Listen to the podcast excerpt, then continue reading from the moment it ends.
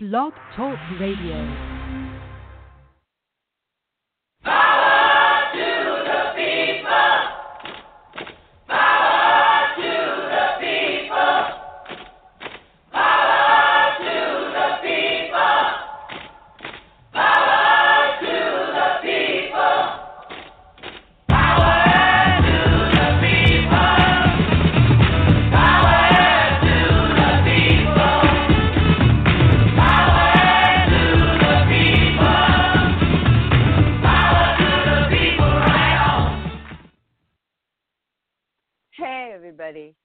This is Janine, and you are listening to Lunch with Loudon. Coffee Party Internet Radio is a part of our Be the Media project. For a complete list of Coffee Party Radio Network shows, go to www.coffeepartyusa.com and click on radio shows. Consider joining our team as a broadcaster, as a publicist, as a uh, backup broadcaster, as a co pilot. Um, we're all in this together. We're all volunteers, and we're all here to be the media. So, power to the people. Because Coffee Party strategy includes using our social media presence to alert members and supporters of events and actions, I start each broadcast with a little segment I call, you get it, Power to the People. If you'd like to promote actions in your community, you can contact me directly. You can leave a message on my Lunch with Loudon Facebook page, or you can just call into a broadcast and, and share your event. If you have something to promote today, call 646 929 2495 and press 1 to be put in the host queue. When you call in, remember the civility pledge. For those who need a refresher, here it is. I can read it to you.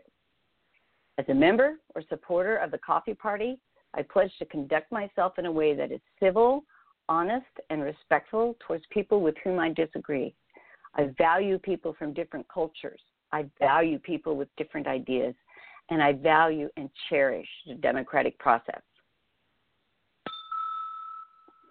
So that's my little ding that I separate events with. But hey, this week I'm just going to focus on two sources of engagement rather than go through the whole list myself.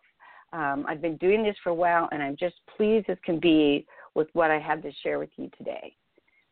So, the two sources of uh, events, actions, engagements uh, that I want to talk about today are resistandprotest.com and townhallproject.com. So, first, resist and protest.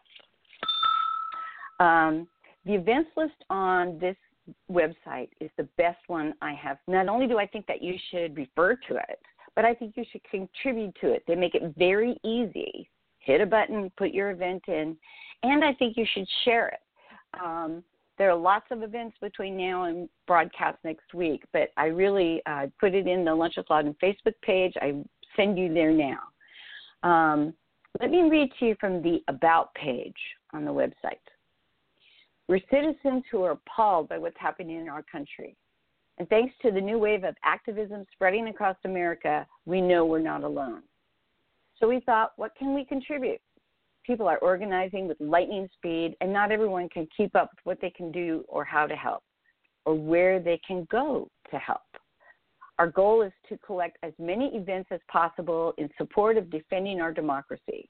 This includes protests, rallies, teach-ins, forums, town halls, and trainings. As a matter of fact, if you want, you can go find the progressive uh, neighborhood dinner in support of Black Lives Matter. I mean, they're all there. Everything is there from every town across America.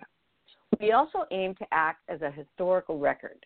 So many events are happening around the country and around the world, they can be hard to keep track of. And although we, we likely won't capture all of them, even a small percentage is enough to remind us we're not alone and we've got to keep it going. The second page I want to remind you about, and again, is also posted on the Lunch with Loudon Facebook page, townhallproject.com.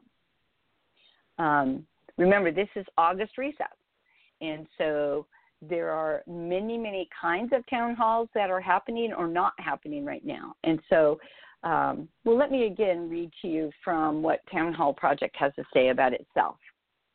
Town Hall Project empowers constituents across the country to have face to face conversations with their elected representatives. We are campaign veterans and first time volunteers. We come from a diversity of backgrounds and live across the country. We share progressive values and believe strongly in civil engagement. We research every district and state for public events with members of Congress. Then we share our findings to promote participation in the democratic process. This movement is diverse, open source, and powered by citizens. We are proud to be a part of it. Show up, speak out. And so uh, I checked this out, and indeed, all of the town halls that I know about were listed here. Um, the other thing that I find really interesting is they have a, a diversity of, like, obviously, if my congressman has a town hall, it's listed. But there are also uh, districts where town halls are specifically not happening. And so they're having, um, I don't want to say fake, oh, the term they use is empty chair town halls. So people are coming together as though there was a town hall, and the empty chair is the guy who's not having a town hall.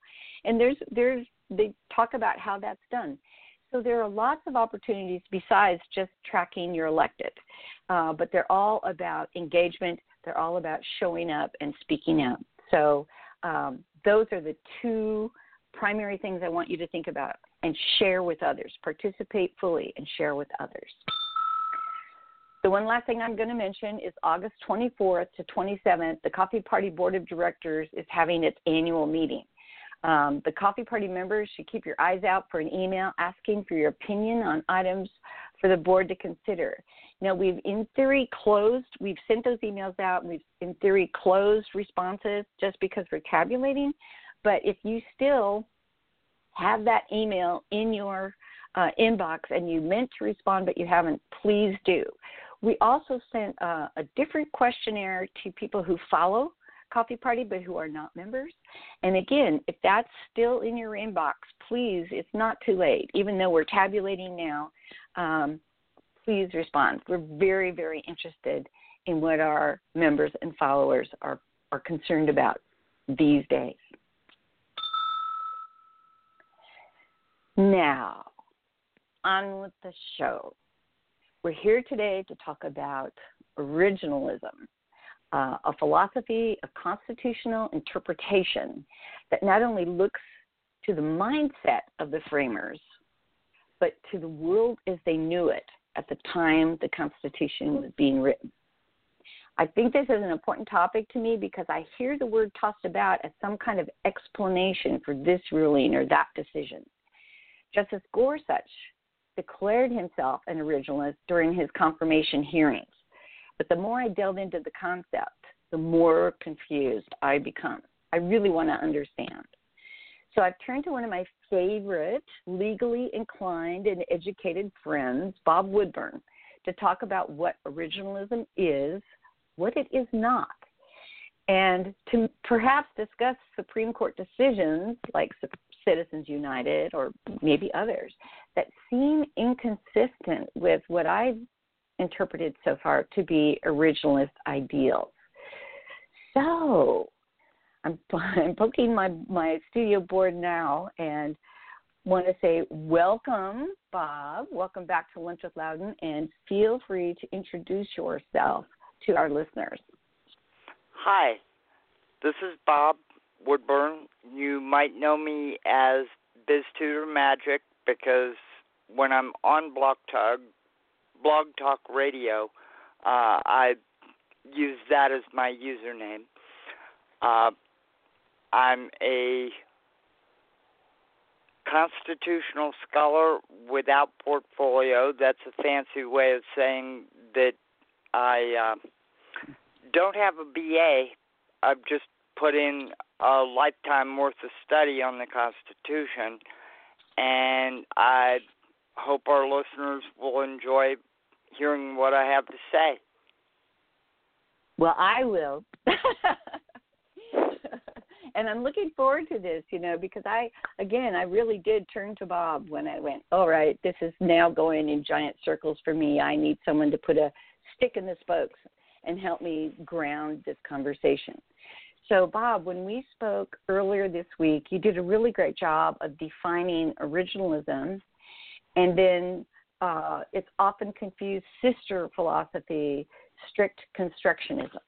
And so I thought right. maybe that would be the best way to start is for you to tell us about what originalism is, and then I, it's pretty hard not to segue into constructionism. Right.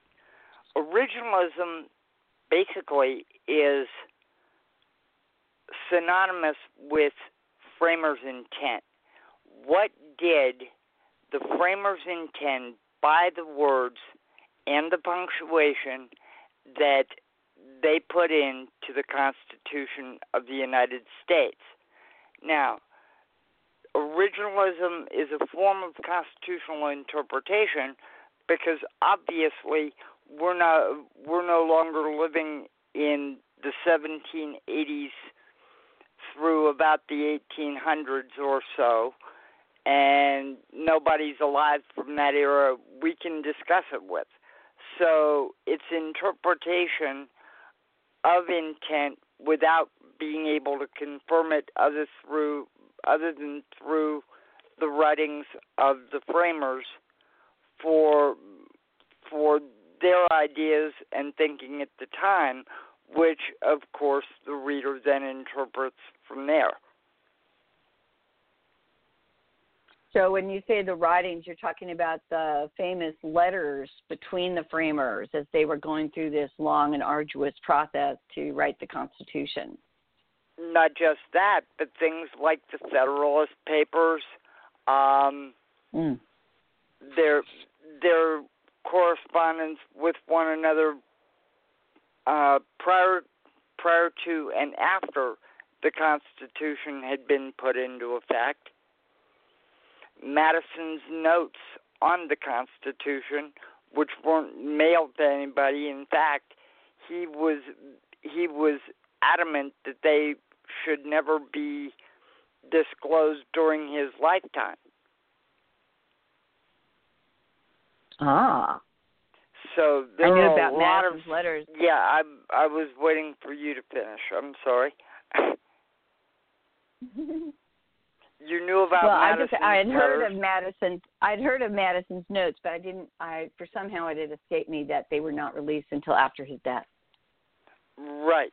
He was a very private person and wanted to maintain the secrecy surrounding the Constitutional Convention and its actual events until after he had died. Oh, I see. Well, that's in, that's intense. So, so the uh, originalists look to the Constitution, to the phenomena of the day or the knowledge of the day, uh, the letters prior after, the Federalist Papers, and things like Madison's notes. And from there, in theory, they evaluate cases brought before them and make and offer decisions accordingly. Yes? No? Right. That's that's a pretty good description of it, Janine. Um, they they get the they get the case, they lay the facts and the law side by side, but then they have to they have to make the leap from the 1780s to today, and one way that they do that in interpreting the Constitution today is to examine what the framers meant by things like uh, freedom of speech, freedom, uh, freedom uh, of religion, um, the right to keep and bear arms. Particularly of importance in that one is why the framers considered it important that citizens not lose their right to bear arms. And what bearing arms actually meant. Right. Right, right. That's interesting. Well, and this became an issue for me. I think I've already mentioned when um, Justice Gorsuch talked about his being a, a uh, an originalist when he uh, was interviewed when he had his hearings to be confirmed as a Supreme Court justice. And I right. was I was wondering then who you know what difference does this make to the world as I see it today? Um, one of the things I saw was that uh, Justice Thomas is a rabid, a rabid originalist is, is what one article called him. But meaning really, he would. There's almost no law made in modern centuries that he wouldn't undo based on what was known, understood, or predicted by uh, what life in the 1780s. Um, is that consistent right. with your reading of him? And there, and there is the different. Yes, it is. And there is the difference, in my mind anyway, between an originalist and a strict constructionist. My thought is that Thomas is not an originalist in actuality, he is a strict constructionist. Oh, well, then you have to explain that one now. Not only when when Thomas renders an opinion, it is my thinking that he does not look to the intent of the framers. He looks to the words and punctuation on the page only. Okay? And there was a case called McCulloch versus Maryland that's often cited the the details of that case aren't particularly important to this this discussion, except for a quotation by Chief Justice John Marshall, who wrote the majority opinion of the court in that case. And he said, and I quote, let it be within the letter and spirit of the Constitution, and all things are constitutional. Now, the difference between Marshall and Thomas is that Thomas believes it's stopping at the letter of the law. So the the itty bitty constitution that I have in my purse at all times is his sole reference. Basically, yeah, yeah. Wow.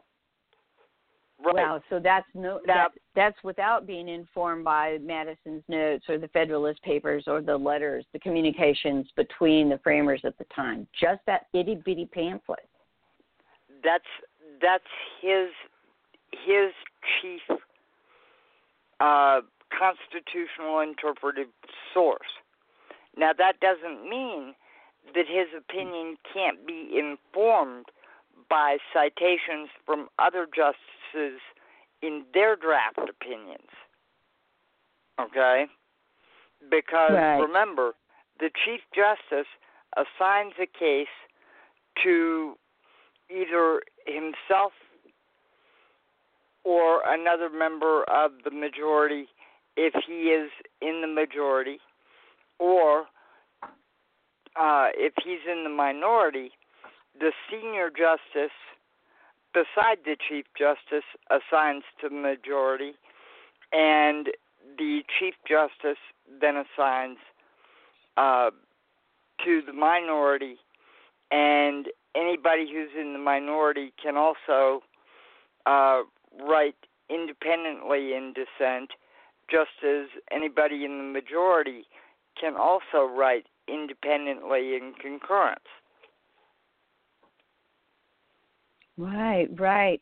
Well, then, okay. So if if a, an original, well, if he could be informed by uh, the majority opinion, the minority comments, whatever. What about precedent? How does someone see precedent if they're coming from this Justice Thomas position? Okay. You know, previously established law, but post Um, Constitution, post Constitution, before this decision. Right. Um, stare decisis is is an important aspect of the law, um, but it is not, per the Constitution itself, the supreme law of the land. What's in that little itty bitty pamphlet is the supreme law of the land. So, what you have is is that the doctrine of stare decisis lets lets like fact scenarios come to like conclusions consistent with an unchanging itty bitty pamphlet. The wow. contents of it. Okay? Yes. So so the judges are are bound by the rule of precedent, but if they were solely bound by that, the Supreme Court would never have reversed itself as it did, for example, uh, when it reversed itself uh, and conformed to the dissent by Justice Harlan in Plessy versus Ferguson in the landmark case of Brown versus Board of Education. The first case gave mm. us Jim Crow laws. The second uh, was was most remembered for the uh, for the quotation in the majority opinion that um, separate but equal is inherently unequal. Yes, yes. Uh, that's interesting because um, I I think someone tried to ask me the other day about um, whenever the Supreme Court had reversed itself because I was concerned about a different decision and and I knew it had but I couldn't remember.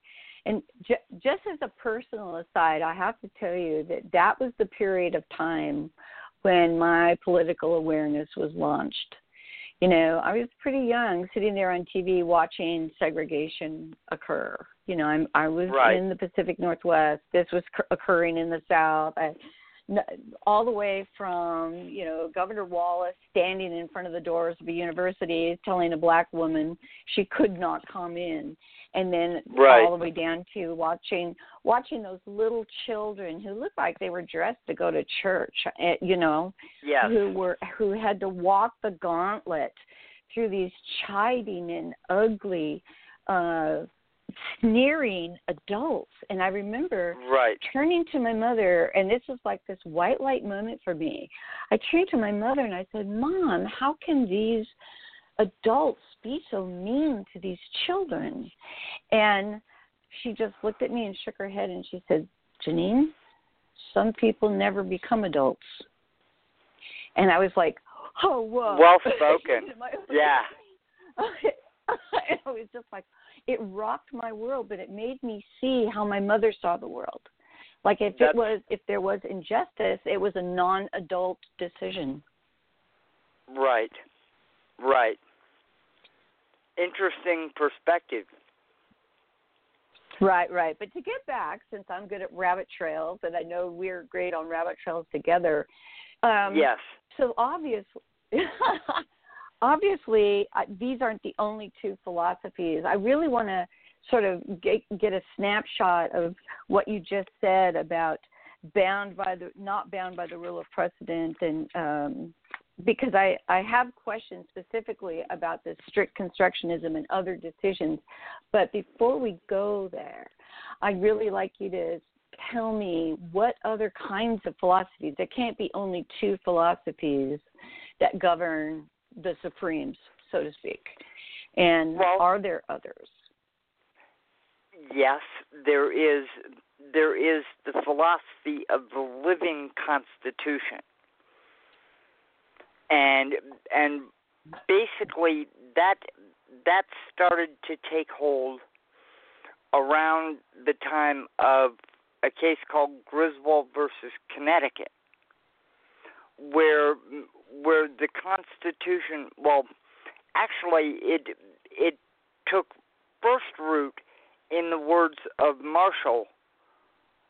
Let it let it be within this within the letter and the spirit of the Constitution and all things are constitutional.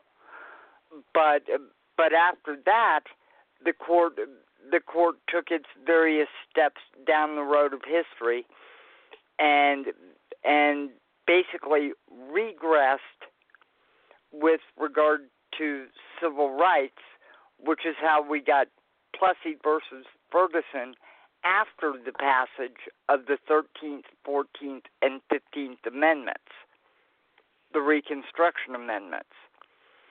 Um, so you you had Plessy come down the pike, and and the court maintained a conservative a conservative view basically until Brown, and then the court decided Griswold, which opened up the whole the whole notion of actual privacy of the people. You had cases like right. Mapp versus Ohio dealing with search and seizure.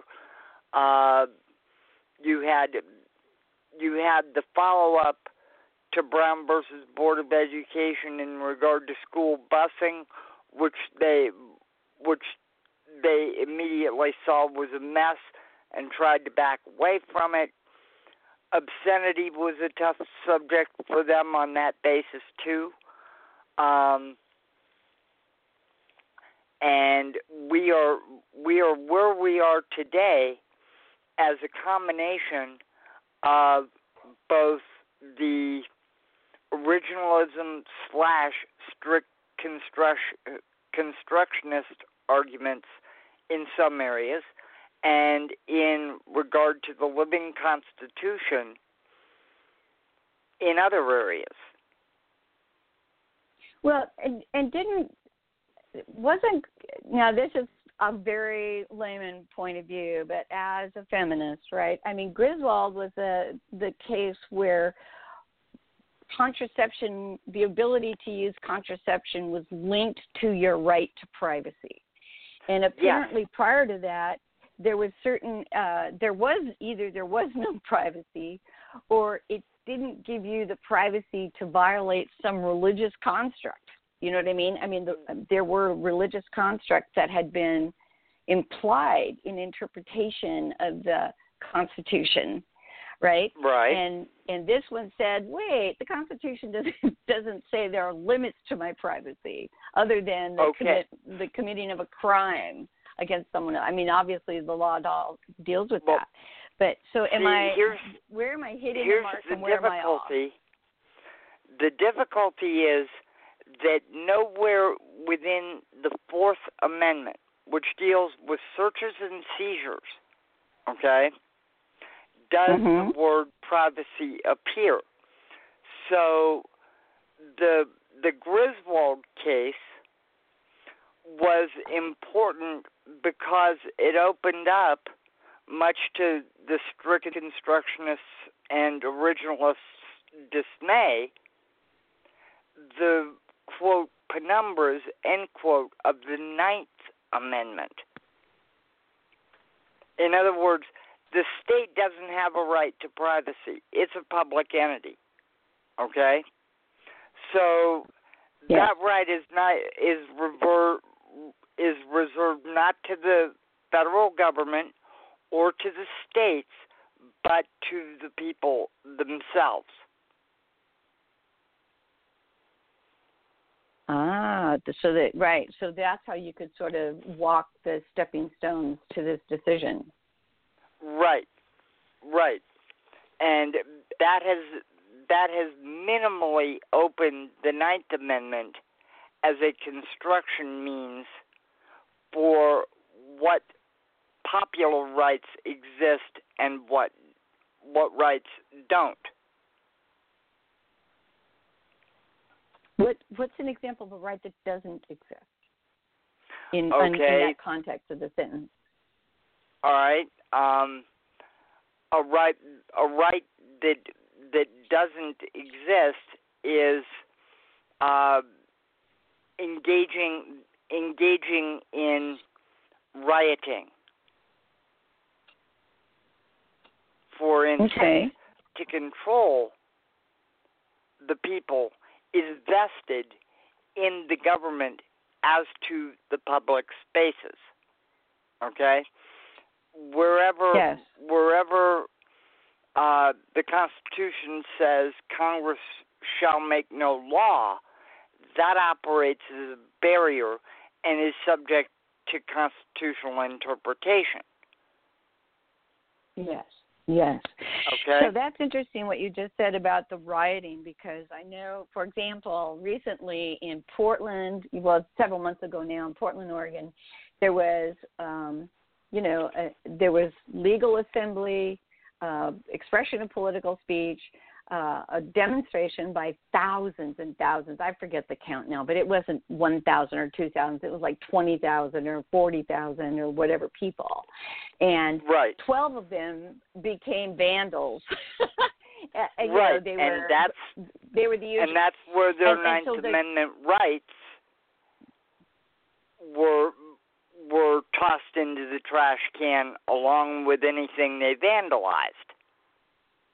Exactly. And so what was interesting to me is how at the first response, and not in local media, but in national media, was to call this the Portland riot.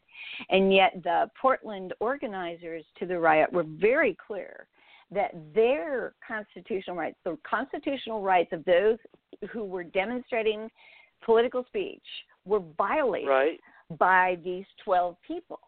And it really cooled the jets of everybody. And so you've just explained to me one of the differences. If we have no, we have the right to assemble, we have the right to uh, free political speech, but we do not have the right to riot. So beware that word.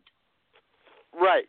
And and we do not nobody has the right to engage in violence against other people or other people's property.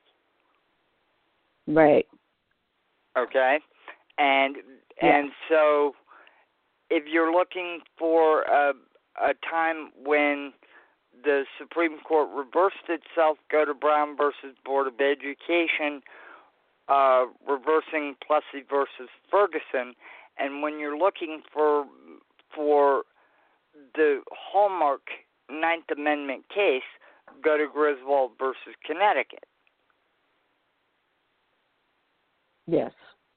Yes. Yes. Because well, and the reverse. Go ahead.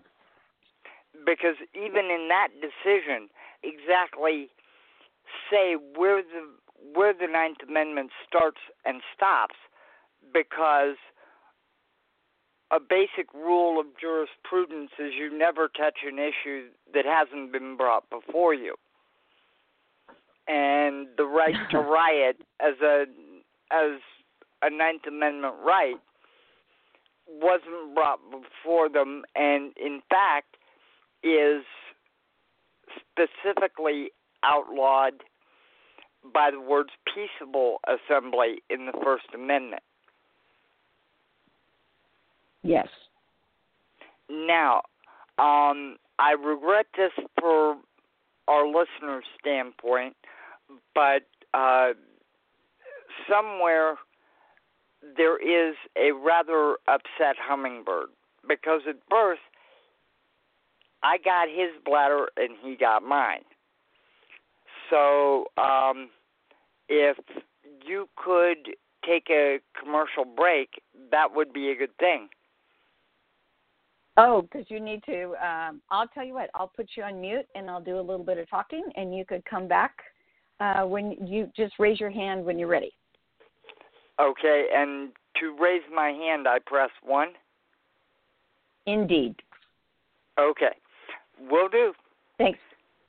Thanks, Bob. So we're going to segue here just for a minute. Usually, I end the show with this one.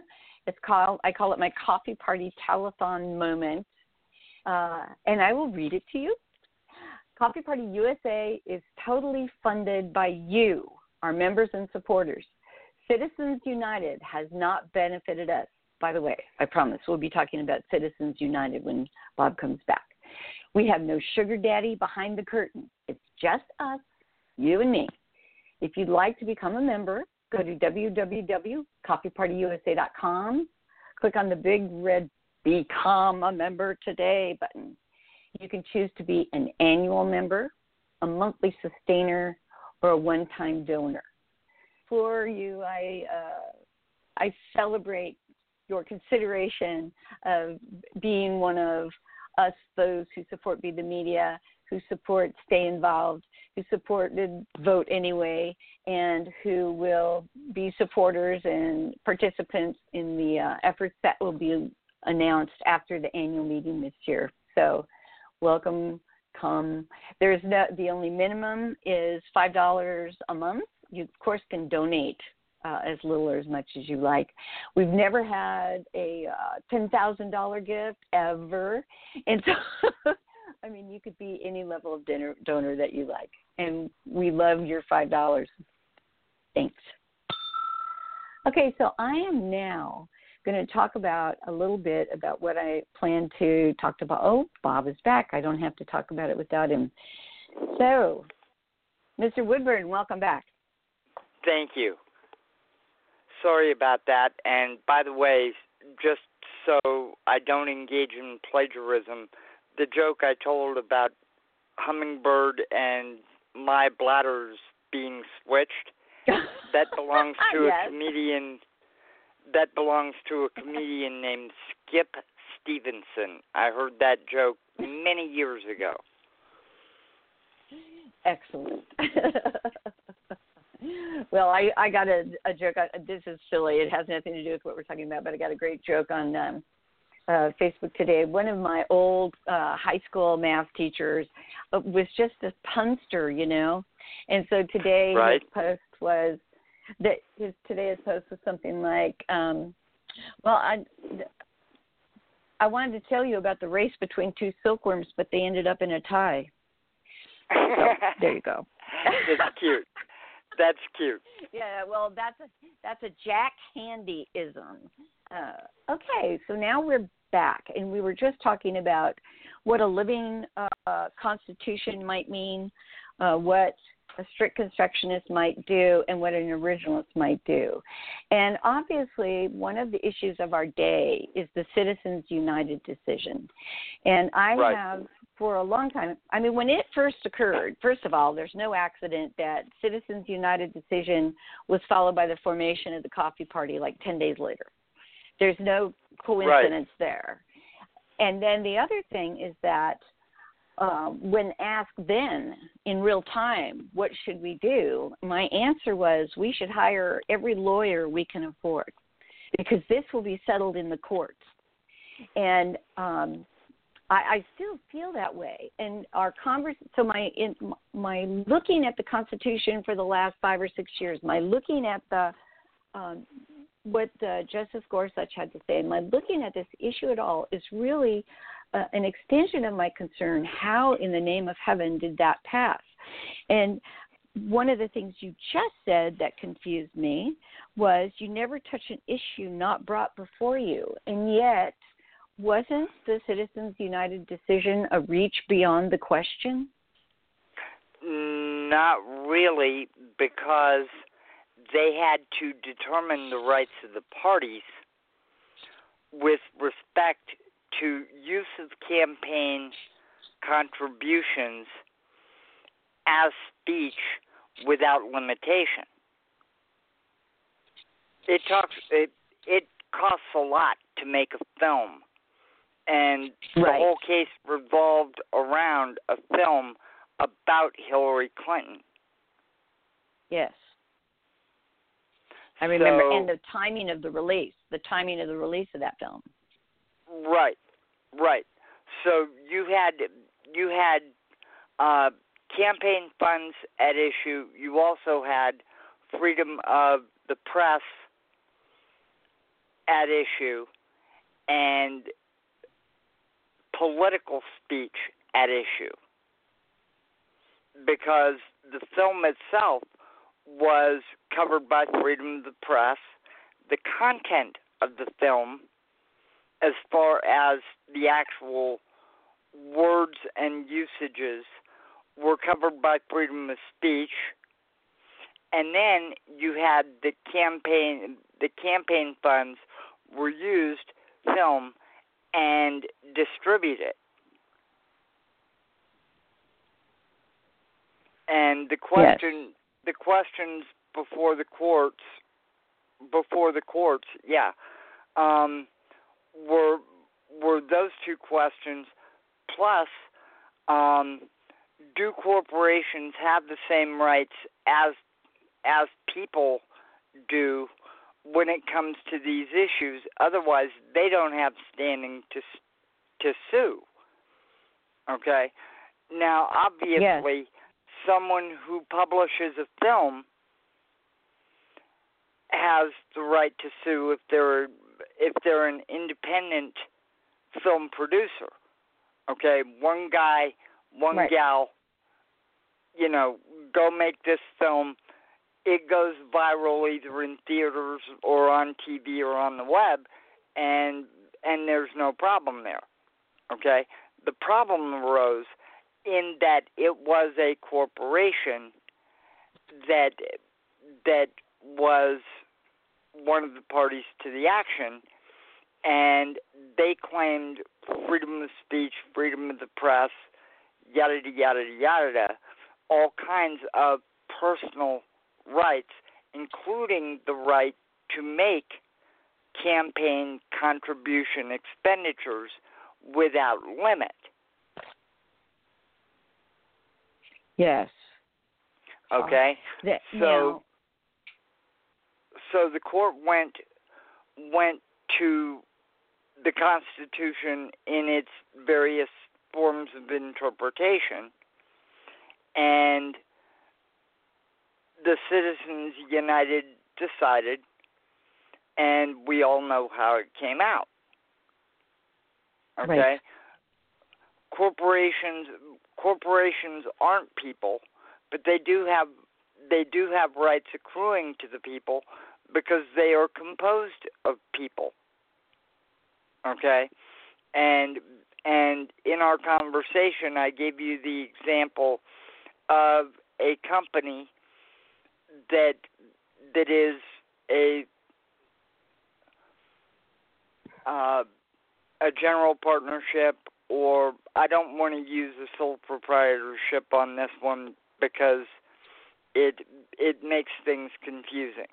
But but say you have X corporation and the government decides to go in and search everybody and everything in that corporation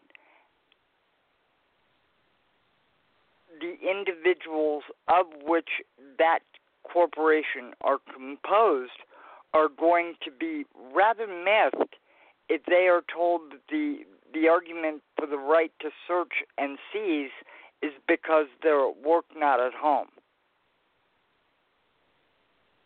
Hmm. hmm So I, I mean, I do understand there's a practicality to the whole thing of what a corporation is. Um, it is a big, it's an interesting way to divert liability to a group of funders or beneficiaries of a corporation as opposed to uh, it diverts liability from those who operate or perform within the bounds of that corporation. I, you know, I you couldn't have a checking account, you couldn't pay employees, you couldn't have employees if you didn't have some level of personhood in the eyes of the law. And I sort of get that. I mean, when I had my business, I had to decide: is this a sole proprietorship? Is this a corporation? Is this a limited liability company? What you know? How am I going to be doing business? And right. uh, for me, I, I I chose corporation because I operated in multiple states, had multiple job sites, and um, lots of clients who were um, either state or federal uh, organizations. And so it's just in terms of my ability to interact with all of those clients and all of those employees, the law is definitely greased for a corporation where it is much more difficult for anything less. So I mean, I can see, uh, I can see that.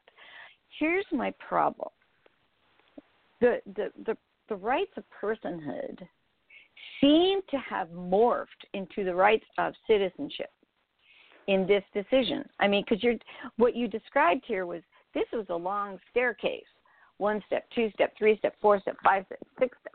Uh, you know, to get to the point where the standing of all the actors is uh, is determined, to get to the point where all the uh, reasons why any given entity has standing or under what conditions they would have standing. You know what I mean? This was not an uncomplex decision, and the it was very complex. You know, Exactly. I guess that's my point. We didn't do any halfway thing, and we didn't do a let's not do this until we can figure out all these interim steps. And so I guess it feel it felt to me at the time, and still feels to me today, like it was many decisions, and it certainly laid the ground for lots of things that have happened since that are direct results of those many stair steps uh, in that in that staircase from question to decision and right. the and I do get very confused because if you go back to the founding of this country and then its subsequent constitution, corporations were not uh, at least in the case of the East India Company, you know, the corporate that corporation was an enemy of the colonists. I mean, it was fundament a fundamental issue in why we had the Boston Tea Party. The Boston Tea Party was not against government. Well, it was against King George's government that had given tax exemption to the biggest corporation in the world. Right. And th- so I cannot imagine a framer knowing what they knew in their lifetime and who could only observe uh, what was occurring uh, in his event horizon how they could ever give preferential treatment to a corporation. And, okay. and so how could how could an originalist or how could a strict constructionist vote the way this decision turned out? And yet they did. I mean, I thought everybody who voted for the Citizens United decision was one or the other of those two, originalist or strict constructionist. Am I wrong on that call? Yes, yes, because okay. because determining whether someone is a strict constructionist or an originalist or a living constitutionalist requires a label. It's a generalization, and generalizations mm-hmm. are generally false, including that one. Yeah. Okay? But that said, um, the the basis on which constitutionalist could could argue in favor of of corporate rights as persons is by saying that corporations are nowhere mentioned in the Constitution as entities so operate operate under uh, the power of con- Congress to in, to regulate interstate commerce, which they've done. The states' Tenth Amendment rights to operate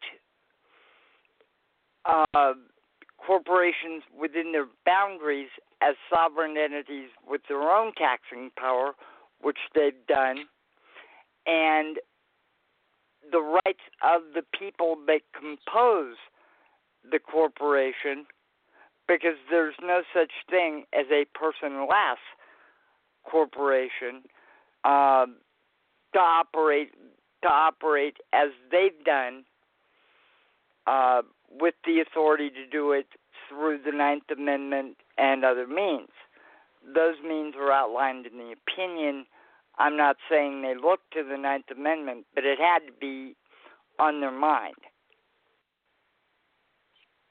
Okay. All right. But then now, when when you go from there, again, we're going step by step by step by step. Well, yes. if if you have a corporate environment where everybody from the CEO down to the lowest person on on the corporate ladder, the the newbie the newbie to the office.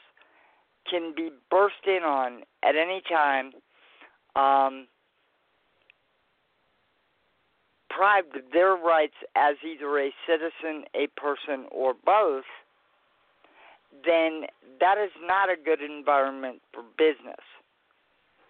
And there is a certain practicality to decisions. The other the other issue, whether whether corporate corporate entities have freedom of speech rights with money with money equaling speech, we're talking about political speech here, okay? Which the court, using stare decisis, has has let evolve to the point where there there is virtually no way they are going to oppose a political speech case that that is standard non insurrectional speech on its merits.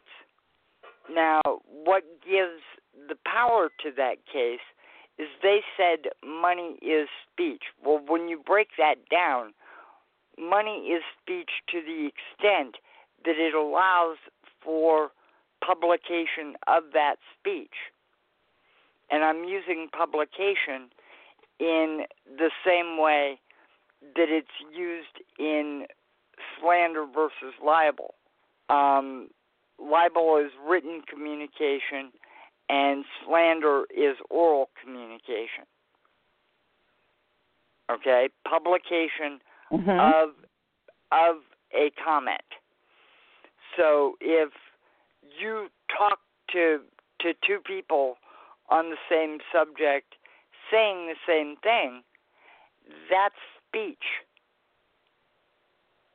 Likewise, if you if you work within a company that develops a film and spreads it far and wide, the only difference is how how powerful a megaphone you're using. Right. Well, I guess that makes some sense, except I still question the validity of political speech from a corporate mouth. In other words, what, unless it's in the mission statement of a corporation, most corporations are money making enterprises, right? Right. And, and so and they have a fiduciary duty to their shareholders, etc. And exactly. to their employees, so though. We, well they have a they have a, di- a whole different kind of responsibility to their employees but yes yes. And there's huge bodies of law that govern corporate behavior uh, presuming those liabilities right? And so i just don't i mean i so how is it that corporate lips so to speak could ever be politically involved but not have a financial intent and so, you know, it to me the gray zone is a corporation would should never would never uh, speak or act act is a better one would act in any way not in its financial interest, right? And financial interest, of course, That's can be the idea, like you might anyway, give yeah. Well, that's sort of the presumption of all these other bodies of law that exist for corporations, right? I mean, there's all, there's all kinds of things that only apply to corporations, and so you might a corporation might give money to the Boys and Girls Club. They may not directly uh, make income um, from that, but they but create they do goodwill. get tax and, deductions. they get tax deductions and they create Right. goodwill. And so, yes, there's Right. a financial incentive for everything uh, a, a corporation does because it is first a business and it is second uh, a conglomeration of persons with a common business interest, right? So, how Right. is it that? So, how is it that speech, if you want to call it that, that will directly or indirectly financially benefit that corporation ever be considered political speech within the definition of the Constitution? It's a money making endeavor. That's all Well, it is. well, here's here's the thing, okay? Um, mm-hmm. The argument the argument begs the question if if it's not political speech, then why did why did they invest in it? Um, the same reason the same reason that you could use for in individual political contribution. Okay. Well, except that the no, it's not. citizen. No, it's not charitable. Yeah. And and yes, it's based on a best guess.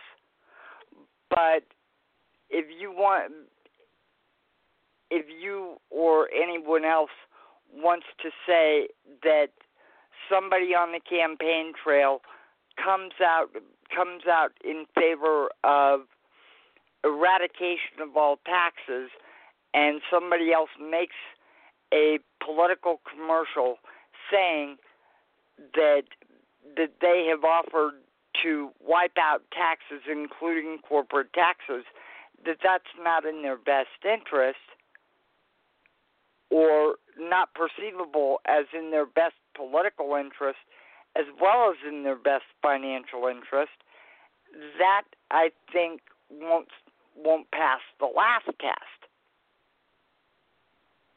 Okay? So right, what right. what occurred was a corporate entity thought it might be a good idea to make the film about which Citizens United was at issue, or in which Citizens United came about. That's what I'm trying to grope for grammatically here. Um, you the, did very well. yeah, the the object of the exercise was was to make a political speech that would benefit either the corporation or whoever made the decision on behalf of the corporation by making that film. Now, benef- political benefit can sometimes directly monetize a business by reduction of taxes, or it can indirectly achieve a business goal. Uh, for instance, one candidate favors uh, generic generic drugs having having an expiration and the company that originated the original drug can't buy out the company that that uh, created the generic of their product just to get that generic off the market. But you, this uh, all makes a sense. pharmaceutical oh, company finish. a pharmaceutical company that invested in a candidate that would allow them to do that would not be in their their interest and the the publication of a political film that opposed that would be in their best interest. Does that right. make sense? I, I mean, I well, it it does make sense, but if if we have to admit that Citizens United did not merely clarify some definitions and standing; it altered the entire uh, thing called corporate contribution. Uh, called, I mean, it, it made virtually super citizens out of corporations because they act, the rights of corporations actually exceeded those of individuals in terms of their ability to contribute to political campaigns in one way or another. Those costs could be direct or I- indirect. You know, they could, I they could be the movie or they could be the dollars. And so there's Right. an inequity here, even if you considered a corporation a person, which I'm a long way from agreeing with and I'm I'm only farther away from agreeing when I look to see what was true in at the time that the Constitution was being written. So, how could Justice Thomas vote in favor of this decision, given that the arch nemesis of the colonies was a corporation that had political favor with the king? That it was so extreme that the whole phrase taxation without representation came from that inter, you know, exchange between that corporation, the biggest corporation in the world, right. who had brought down governments all by itself, had brought down Right. governments. Right.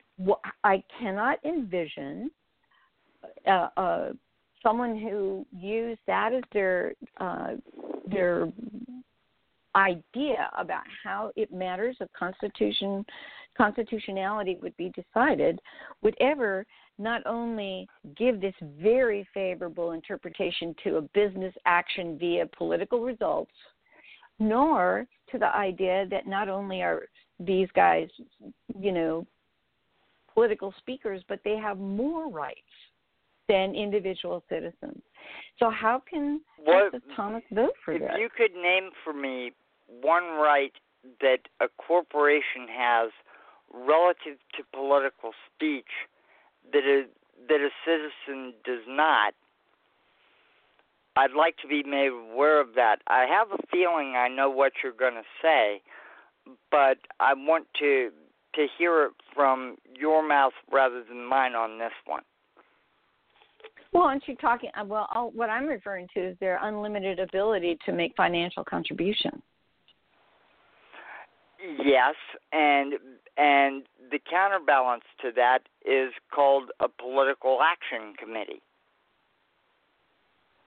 So they do not Well- they don't have more rights than than individuals do so long as the PAC system remains in place because you and I can contribute uh, X amount of dollars to the PAC. The corporation can use such money as it- has available to create a PAC, along with other corporations, mind you. But that, but that's simply a a collection into a pool that that the framers would have recognized because remember for every, for every uh, East India Company on one side of the revolution, you had a guy like Samuel Adams on the other side of the revolution. Samuel Adams, John Hancock, Paul Revere, all were extremely wealthy merchants in their own right. Yes. Yes, so, but they were you know, Americans. well, right, right, and and the Supreme Court wasn't determining British rights in in the Citizens United uh, decision. It was interpreting American rights and how the framers' construction or originalist argument they were interpreting rights of Americans with regard to an American political situation where money is now not just a means of printing penny pamphlets,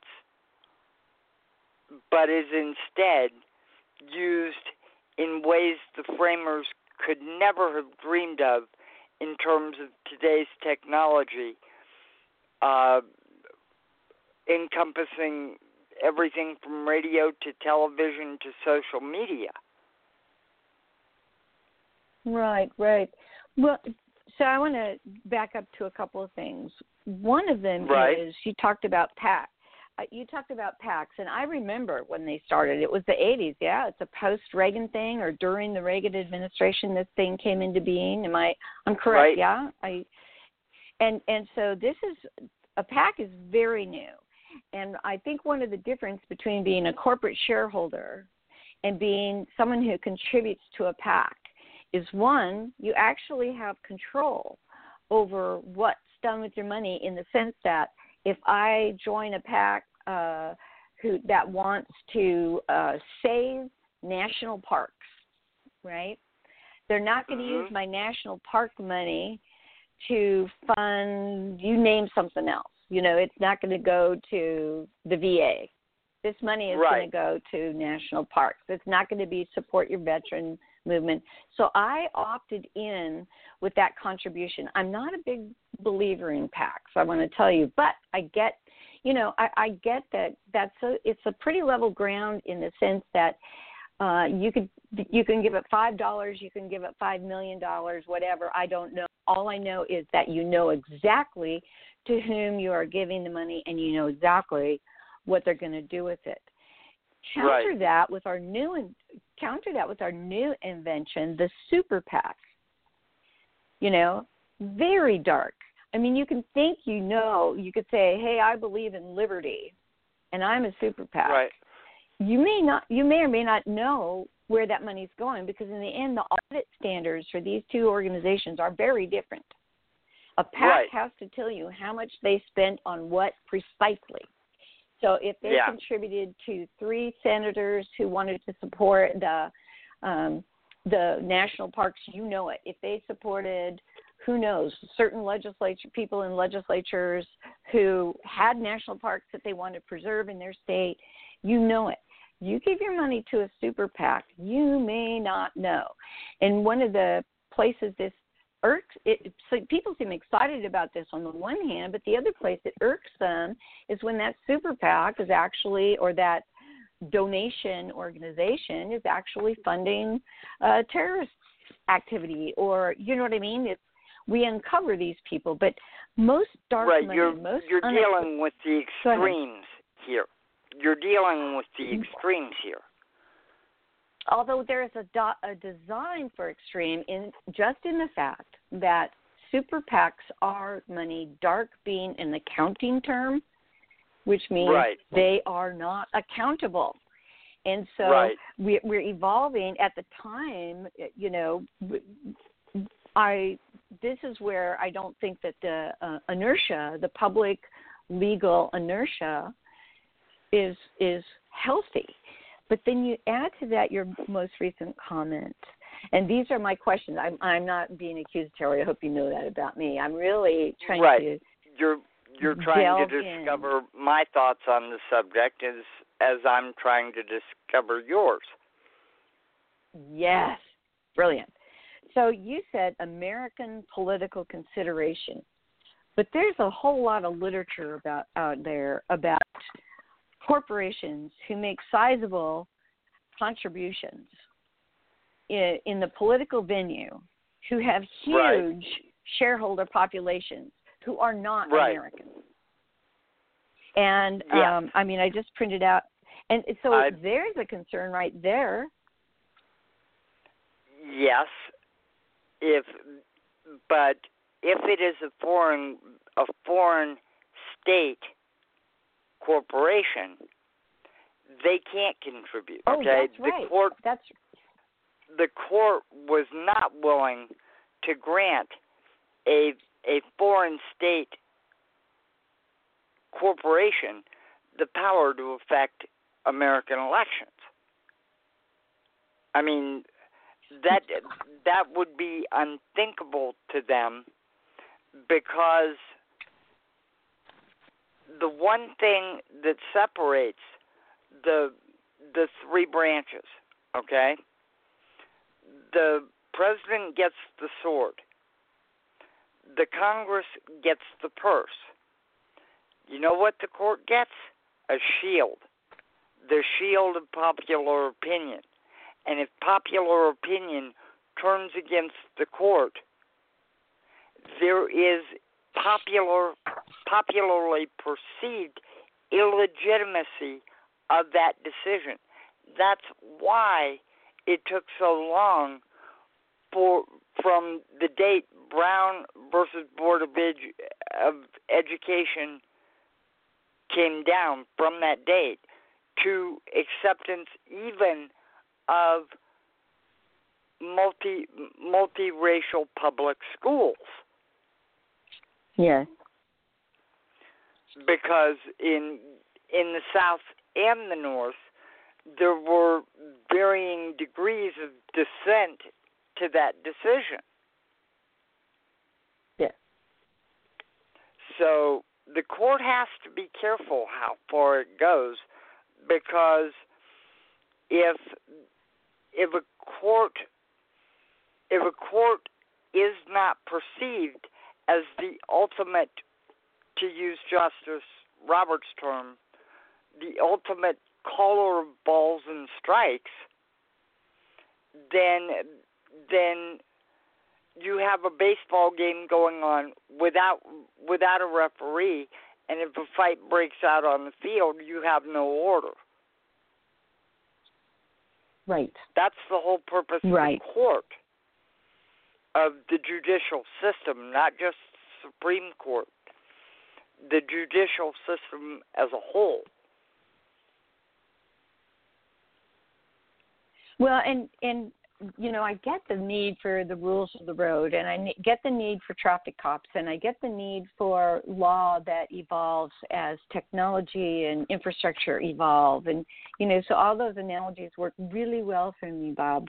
But here's my thing, that that I was sort of trying to the point I was trying to make a minute ago, which is, um, uh, foreign ownership of American right. assets is right. growing and growing and growing. As a matter of fact, it outpaces. It was in the American... 1980s.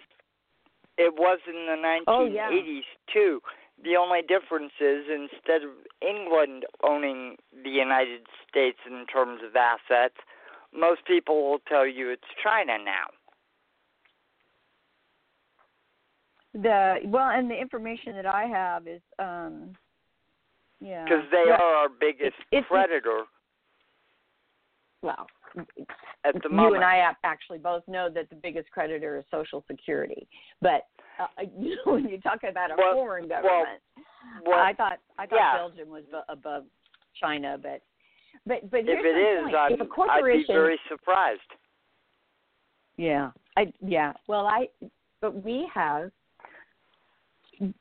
the growth of foreign ownership of American assets paces American ownership of foreign assets. So, how can a corporation that is globally traded and globally owned, basically, how can it claim citizens' rights? How can it claim that, what is it, send something to all the shareholders and say, we want to give this much money to this organization and if you're a foreign shareholder you can't vote? I don't think so. I know that's not what happens. It's why i divested in 2005 it's because i have no say what that corporation does with my level of ownership right? If i'm not right. mr buffett i don't have anything to say about what they do. And so unlike a pac or even a super pac you really have no idea until you look at the the after uh, you know, afterwards you might find out that IBM gave this kind of money to those kind of candidates, or you might, you may, you may not. And the darker the money, the less likely. The darker the money, the right. more open the opportunity for foreign contribution to American political activity. And I right.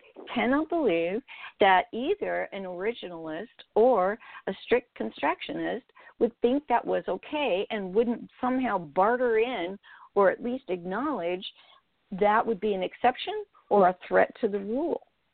So steer me well, clear of this one if you that's, can. that's an interesting argument. I'll give you that. Um, the the problem is, what do you do with such combinations to preserve the rights of citizens who are also shareholders. In other words, it creates a damned if you do, damned if you don't situation. But it doesn't preclude a citizen who's also a shareholder from personally contributing. That's ah, the personal right of that individual. Ah, but it does because of the individual contribution limitation rules. Ah, so this is a way to get around individual contribution rules. Right. That's exactly what what PACs and super fat, super PACs get formed for. so that they so that they can pool money without regard to Well- who well- or what it comes from. That's Yes. that's how that Yes. whole whole idea came about. Soft money versus hard money, PACs versus super PACs, dark dark, money Dark- versus dark. transparency. Yeah, darkness right. versus transparency. I'm going to do this again. You win. I mean, Okay. Herein lies my con- herein lies my concern. And so, Okay. okay, we're activists. We are politically engaged. We believe in the due process of law, and we believe in law and order. We believe, you know. So I think, what's one do um, if we see a flaw or an unanticipated downstream consequence of a decision? Um, obviously, there's been reversal. Obviously, Right. uh, things have gone sideways in the justice. But who then would have standing? Now, there are political organizations out there, or group, or citizen activist organizations out and about, who Right. are have various ways of challenging or are trying to challenge in a legal way. Uh, move to amend is one of them, but there are others, right? The Right. That are challenging that decision and creating standing for themselves to be able to challenge it. And and Right. I They have- understand. you, go ahead. For the benefit of our listeners, they have to show that they have an in, uh, an interest in the reversed outcome of any case which they would file to overturn Citizens United. Right. In So other words, they have to have example- they have to have a tangible interest, not just a hypothetical one.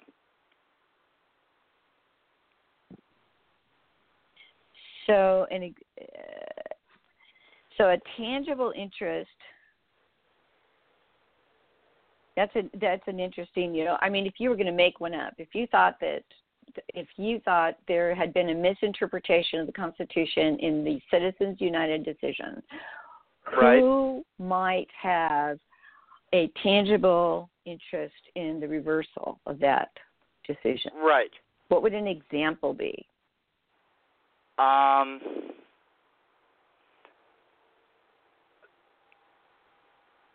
someone, someone with an in in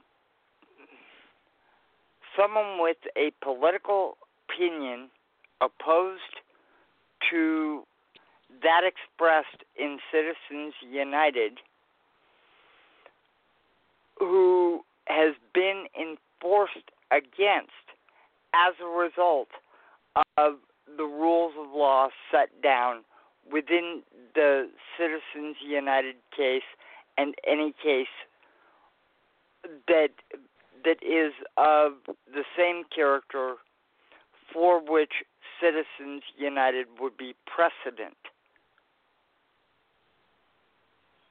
In other words, a Okay, case so I a went- case that not that has not yet been heard, but when it's heard, that adds to the line of stare decisis as another uh, arrow, another arrow to the quiver.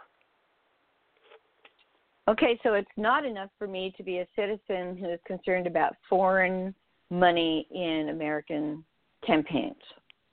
That's or would that be but it could be if I wanted to donate a billion dollars to a candidate and I was disallowed or found guilty of having done it. And my argument was, well, corporations can do that. Why can't people? Is that standing? Um, that's a that's a good question. That one would require more research on that particular subject than I have done. And of course, you know, if we have a listener out there who could to, who could be the test case, hey, I'll support you to the max. I'll visit you in jail and everything. Yeah. I'll bring you a cake with a file in it because I really think that just like I said way back then, just like I said in 2010, this the only solution to what feels to be a progress progressively impactful constitutional misinterpretation. uh, yes. For the for the for the courts to kibosh it completely, or kibosh that part of it that makes it dark, or you know what I'm saying? Some part and of they, it has to have a stick in the spokes. They have the capacity to do that, just as upon presentation of the evidence, blacks had the ability to do that. African Americans had the ability to do that. Uh, even even Africans, in the strict sense of the word, had the ability to do that because they were they were subject to the jurisdiction of the state and and were not given equal protection of the laws of that time. Yes. Yes. And okay. so that I mean it, it because yes. the Constitution like, says person in certain places and citizen in others. Well, exactly, and I and that's an interesting distinction. And you know, we're going to run out of time soon, so I'm not going to uh, open that. And if you're available next week, I'd love for you to come back and we could go farther from there. But I have one question that even the most brief of answers, the briefest of answers, would be helpful to me today. And okay. that is there are people who there are people who are seeing uh, a solution to problems like uh, judicial misinterpretations of the Constitution, whether it's Citizens United or others, frankly, who believe right. that uh, that who believe that a um, oh the words are slipping out of me um, the Constitutional Convention would be a way to solve these problems. Yes, and, it would. Uh, while right, and that's it's certainly allowed for in the Constitution. I think uh, 34 states have to agree. Yes, isn't that the number? Yes. And it, it, in those um, in those con- uh, in those conventions, pretty much anything right. goes. Anything goes. Right. That's and so correct. You, you and I, you Depending, and I have had conversations about. Go ahead.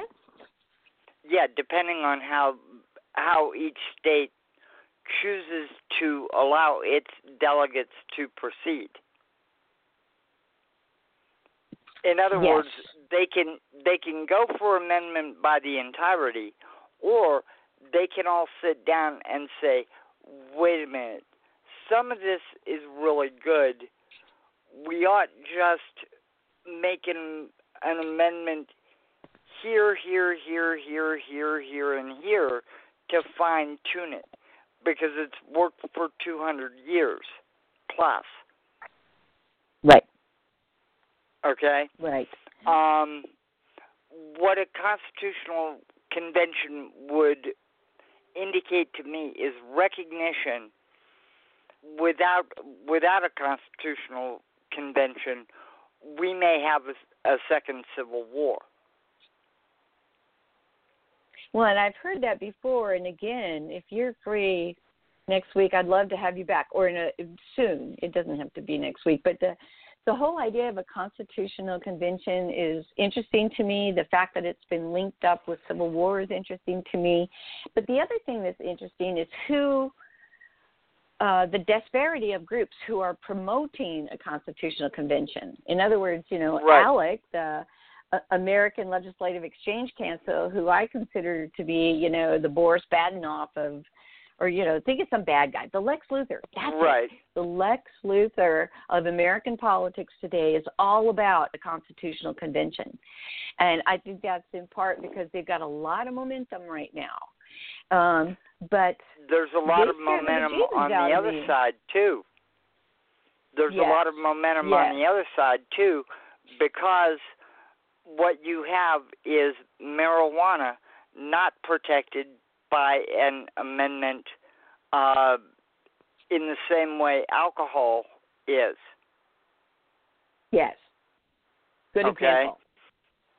Yeah, yeah, and and more than 34 state legislatures independently voted to allow marijuana to be sold commercially either for medicinal purposes alone or for medicinal and recreational purposes, which is enough to amend the Constitution if they can agree on a wording.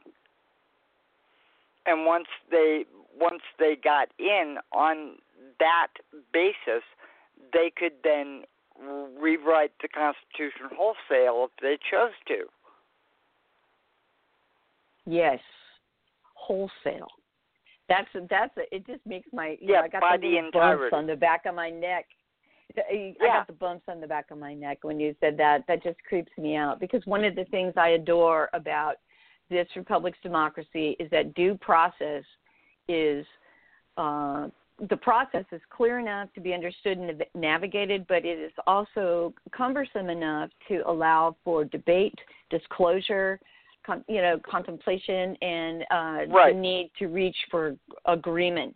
And I think the reason that this democracy is over 200 years old is because we have learned to the law makes us all count to 10 so to speak Yes. before rash decisions are made That's so please, that's true. please promise me, yeah. Please promise me that we'll get together again soon on one of these broadcasts. We'll continue our conversation about the Constitution, but maybe delve more deeply into the Constitutional Convention as, uh, you know, is it a threat? Is it a solution? And what would the criteria be for any of that? I'll see if we can get I can find someone to join us who maybe has uh, is involved in one of those groups, left, right, and center, uh, who has an opinion about that.